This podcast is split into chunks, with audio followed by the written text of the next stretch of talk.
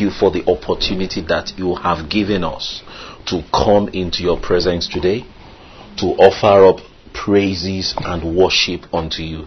Lord, we ask that let our praise and worship be acceptable unto you, O God, in the name of Jesus Christ. Father, Lord, as we go into a time of the word this evening, Lord, we thank you for an outpouring of the spirit of wisdom and revelation over us in the name of Jesus Christ. That, Lord, even as your word goes forth today, that people will hear your voice directly in their hearts, speaking directly into their hearts. Divine instructions that will produce miraculous turnarounds in people's lives in the name of Jesus.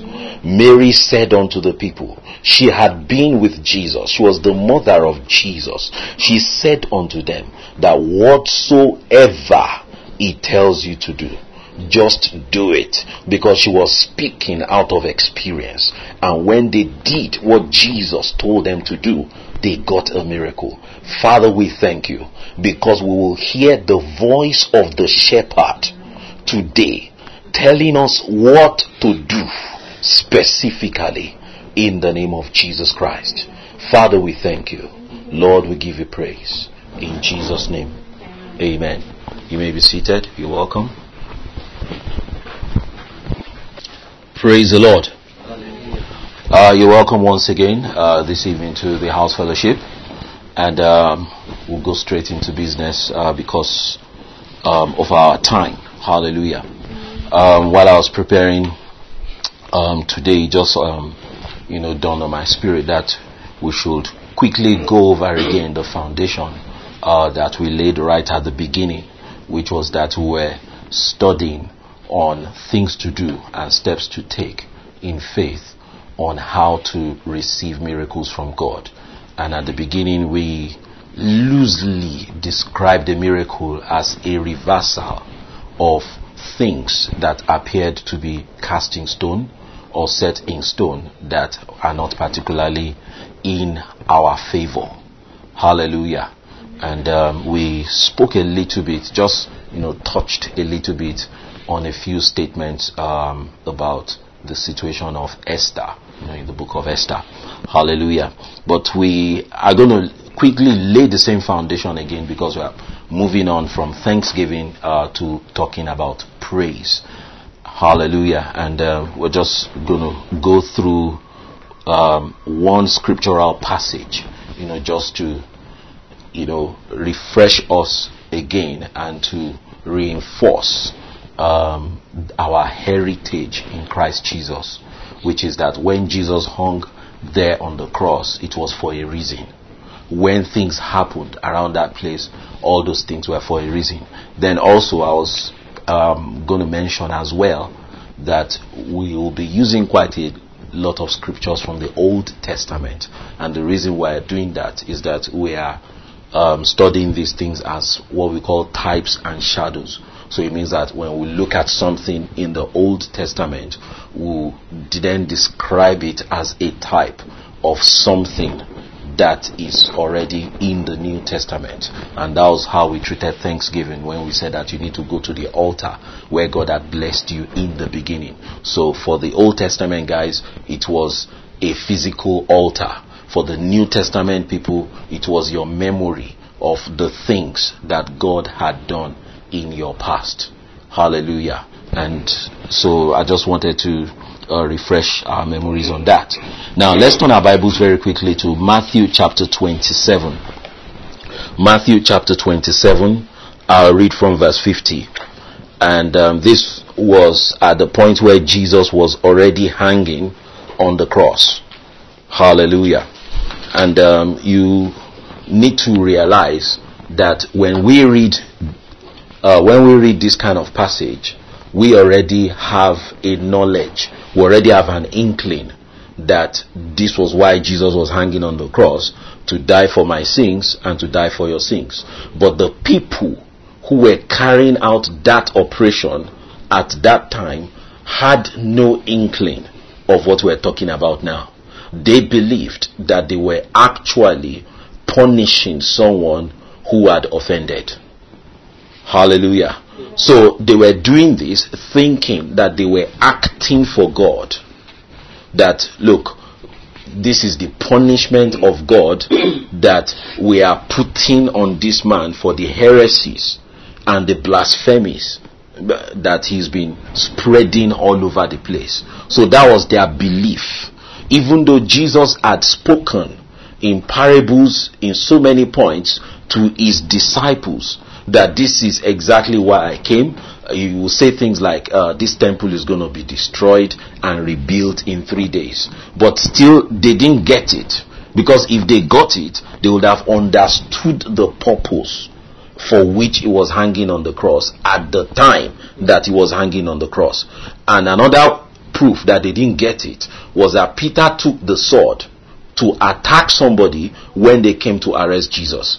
And Jesus put the guy's ear back.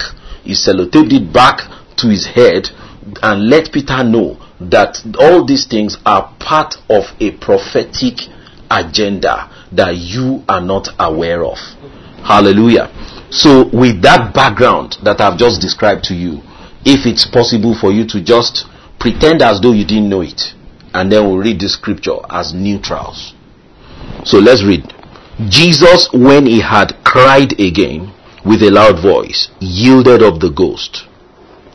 And behold, you see, he had died, and we're all there. We really thought that we were punishing a typical robber or a typical blasphemer. And just at the point that he died, something happened that was strange. And we're going to see that in verse 51. And behold, the veil of the temple was rent in twain from the top to the bottom. So this was a supernatural operation. It wasn't anyone that took a scissors and ripped it off. It was something supernatural. He says the veil was rent in twain from top to the bottom, and then the earth did quake. So there was an earthquake. You could hear it. Boom, boom, boom, boom, boom. And then it says the rocks rent. And the graves were opened. Now that is unprecedented. People that had been buried and the people have gone to sing service and uh, songs of service for them and they've said rest in peace and after we've said rest in peace to them, we've walked away. And there is no imagination at all that we harbor in our hearts that we will ever see those people alive again. Because at the point you've at which you've buried the person, you've said your final goodbye to the person on planet Earth. But see what happened here the Bible says that the graves were opened and many bodies of the saints which slept arose and came out of his grave or out of the graves after his resurrection. So we see that that event was actually tied to the resurrection of Jesus. That as Jesus rose from the dead, these other guys too, they rose from their graves they came out of their graves. And the Bible says that they went into the holy city and appeared unto many. Now, when the centurion and they that were with him, watching Jesus, saw the earthquake and those things that were done, they feared greatly, saying, Truly, this was the Son of God. So it meant that they didn't believe it before. They never appreciated it before. But after all these events, they then said, truly, this was the Son of God. But we're going to zero in on something very quickly as we progress. He said that the veil of the temple was rent from top to bottom. Now, what was the purpose of the veil? The veil was like a barrier that stood between us and the inner presence of God. And that place was restricted. You could only, in fact, you could not go there, but only the high priest could go there, not just any day that he liked, but he could only go there once in a year. And there were things that he ought to do whenever he went in there for that ceremony. And when he went in there, they would tie a rope around him and they will also attach bells to his garment. So when he's doing stuff there, as in you know the sacrifices and all sorts, is inside the, inside that place, nobody can see him. But when he stops moving, as in if he drops dead because he did the wrong thing, you were not even allowed to go fetch him. You would have to use that rope to pull him out of that place. That was how restricted that place was. But then you now ask yourself, what exactly was the purpose? Fair enough, if we say that the place was restricted, we were not allowed to go, and then on top of it, if you even misadventure into the place, or if they misadventured into the place in those days, then they will die. So, what attraction does the place really hold for me? Why do I want to go there in the first place when I know that the place is risky? You, get why of, of what use and of what benefit is it to me? Why do I even have to think of the place? The high priest went in there because that was the place where certain transactions could be carried out, carried out on behalf of the nation of Israel on an annual basis. But then, this was under the first covenant, the old covenant, where everything was all about sin and sin consciousness. But you see, something also that was not really known to the Old Testament people was attached to that place. And that is what we're going to see. We're going to see its type and its shadow in the Old Testament. You know, when the Bible says that the law was a shadow of things to come and not the very image. So it means that when you are reading the law, you are looking at a shadow of the real object. Now, if you stand outside and the sun is shining and you see, let's say someone is walking across the road and you didn't really look up to see the person and you are only just looking on the ground, what are you going to see? A shadow. But that shadow does not immediate or does not accurately describe the true form of the person that is walking across when you look at the shadow doesn't accurately describe that person's true form.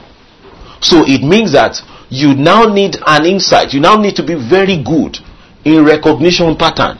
Because there is a kind of shadow that can make someone a lot taller than what he really is or make his head look four times as big you know as his real head in real life. And that is what we are studying. It means that when you read it, it with you know, just ordinary eyes, it is not immediately obvious to you what the real object is. That's why we call it types and shadows. That when you read something in the Old Testament, it is a type and a shadow of something else that is tangible in the New Testament. Hallelujah. So that's why we want to study, quickly look at a type and a shadow that tells us or gives us an idea of what the benefit is for us to be a partaker of some of those things that are behind that curtain. First of all, let's realize that the death of Jesus Christ caused that curtain to be torn, which means that we now have access into that place that was formerly restricted. But like I said earlier, the thought I raised earlier, why do we have to go there? Of what use is it to us? In fact, the f- mere fact that it's even a scary place to go under the old covenant, why do we even want to know more about the place? and of what use is it to us? That's what we're going to quickly see in types and shadows. In the book of Esther, which um, I won't really read all the all the verses because of our time, but if you are familiar with that story, you immediately understand what I'm talking about. But if you're not, when you get home, just read through it. But I'm going to mention a, a couple of the things. Now, Haman went to the king, and what he did was he obtained a judgment. He obtained a decree from the king against the children of Israel, against the Jews. And the way they operate then was that when he uh, got that decree, the king um, certified that decree by relinquishing his ring and gave it to him. It meant that it was irreversible. It meant that you can't change it anymore. You can't come tomorrow now and say that, oh, it was a mistake. It shouldn't have been done. It's too late. That was how they operated in those days. So it wasn't anything that could be reversed. But you see, Esther was a Jew, but the king did not know that she was a Jew. The king didn't know that she was a Jew. Mordecai also was a Jew, but you know, an elder relative of Esther who was like guiding Esther. So you see, Mordecai was like a type of the Holy Spirit who is with us, who is in, who is God Himself, but guiding us on the earth. And Haman was a type of the enemy who had come to assault us and tamper with our welfare. And the king really was a type of God who had absolute authority in that domain. But then, when Mordecai realized that there is trouble coming for the children of Israel, for the Jews, he sent a messenger to Esther and told Esther that, look, for you, for us to avert this situation, for us to reverse what Haman has already put into motion, you will need to go into the inner presence of the king to hold a conversation with him and demand that what Haman had set into motion should be reversed. Hallelujah. And then Esther said unto uh, sent a word back unto Mordecai that look, there is no way I can go in there because if you go in there uninvited, you die. But Mordecai understood that the only way possible on earth for that Haman's decree to be turned around was for Esther to make her way into that place that was restricted to hold a conversation with the king. So Esther now said, Look, the way it goes is that if they don't invite you and you come in, you die. So the presence of the king there was a type of the holiest of all, which was restricted from people. So Esther now said to Mordecai that now that you are asking me to violate protocol and go in there, I need all of you to get into a time of fasting and prayer with me. So that after that time of fasting and prayer, I will then go in there and speak to the king on behalf of my people. Hallelujah. And you see, the key, I'll repeat again, to reversing what Haman had done was going into that place to hold a conversation with the king. Hallelujah. And that is why, that is the whole foundation of what we are discussing here, which is that there are things that the enemy has put into motion that when you look at them, the very way in which they are constituted, you begin to get, you begin to have a feeling that these things are so cast in stone that it could be that they have the backing of the king. Because when Haman was spreading those things, he, he publicized it that I have the backing of the king. But those things were gotten in the outside, the outer court. So the inner place is a type of your spirit where you are holding transactions with God. The outer place is the outward circumstances. The things that the enemy is doing on the outside, the lying vanities, the doctor's report. You know, when the doc, when there is a report that comes saying, "Oh, look, you have only five days to live," that is a doctor's report. But what we are sharing here is that there is a place that you can go to go and demand a reversal of what has been decreed on the outside. Because the doctor gave you a piece of paper and that was the judgment. He said, Look, in five days' time, you gone. But then you take that paper and say, No. And then you now go into the inner place that that Haman did not have access to to go and demand that what Haman has told you about that is cast in stone must be reversed. Hallelujah. And that is where, that is the whole essence of us having access to what is behind the veil. So Jesus Christ dying on the cross for us signified that that place that Esther went into to demand for a reversal of something that your mind cannot comprehend on how it can change is now open to us.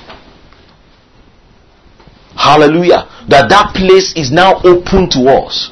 So what I want you to begin to do is begin to stretch out your imagination.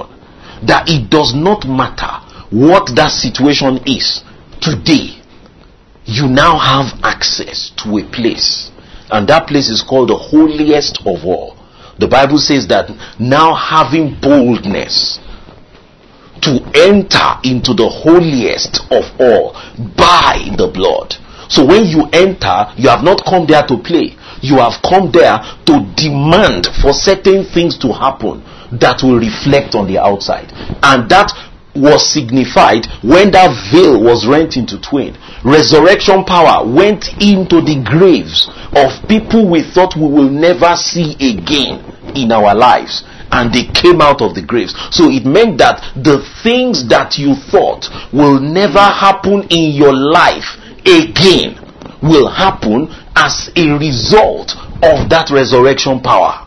As a result of you being able to go within that veil to hold certain transactions with God.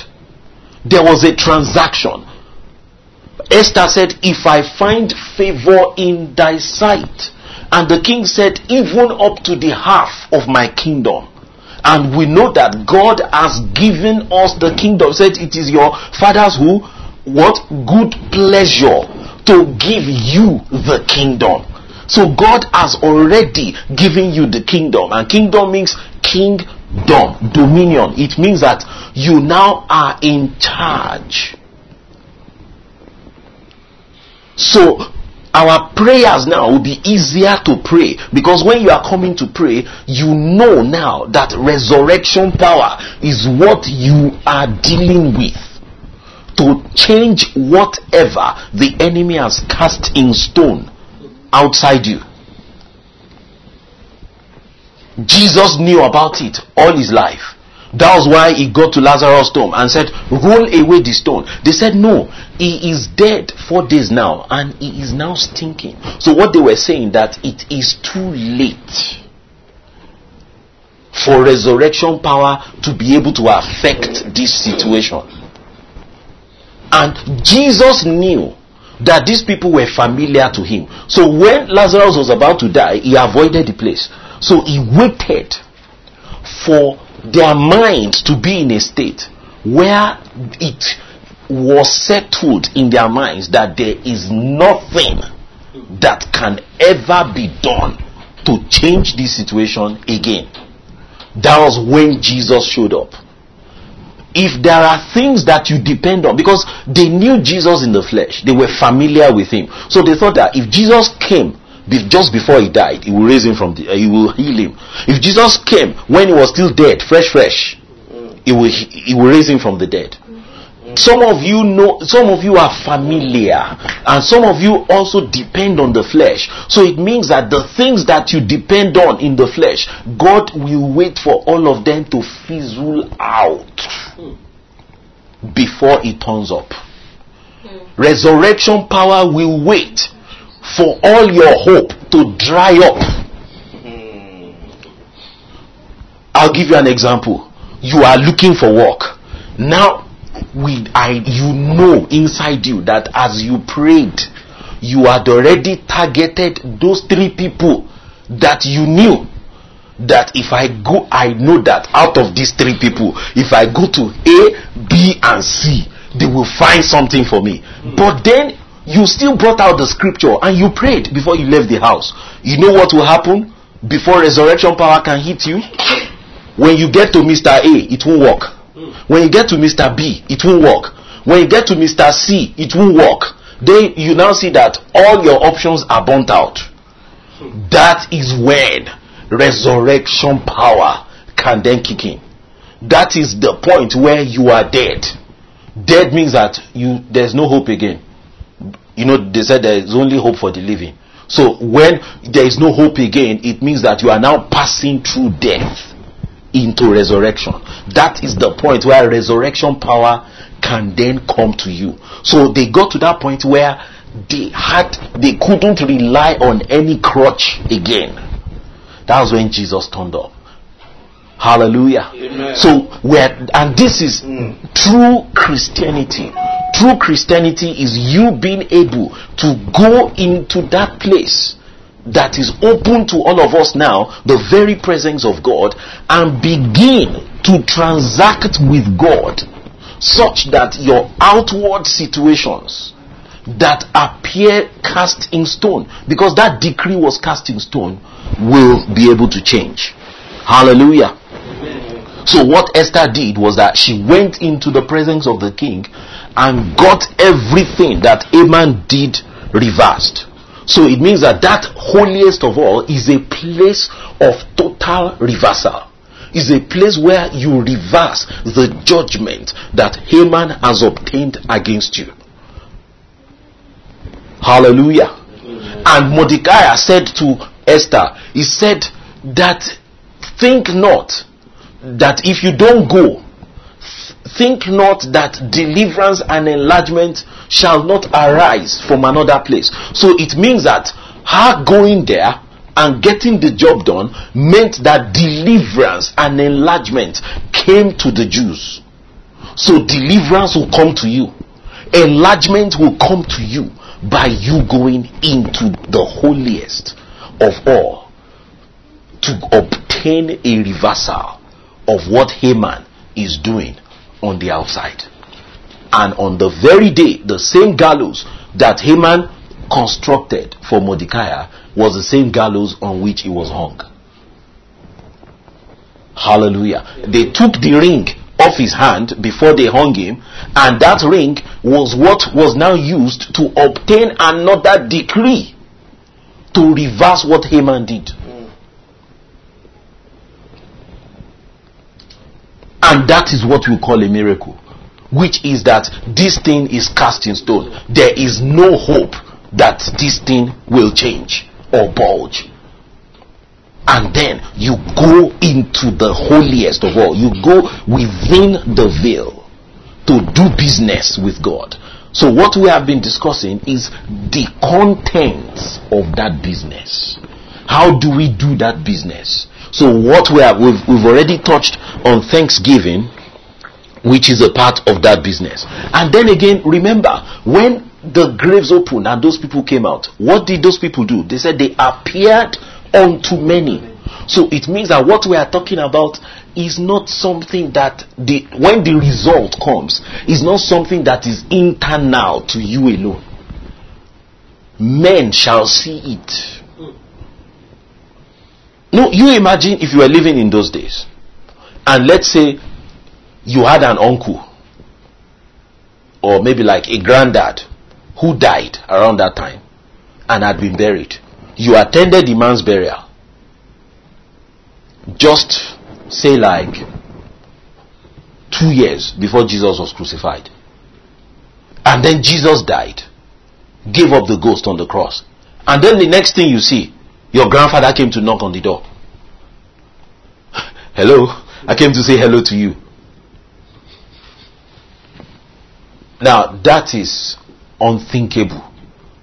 That is exactly what happened, which is a type of something that it is humanly impossible to achieve. Under what religion will people, not one person, people walk out of their graves? How did they even get out of the graves? Because when they die, we put concrete over them. So how, where did they even pass through? To get out of the graves and now go in a recognizable way to their relatives. This is to show you how total and how absolute the power of God is. And that resurrection power that caused these things to happen is actually on the inside of you. That is what you are carrying about. So you are actually carrying something that is more powerful than an atomic bomb inside your heart. Something that can change the world around you. Hallelujah.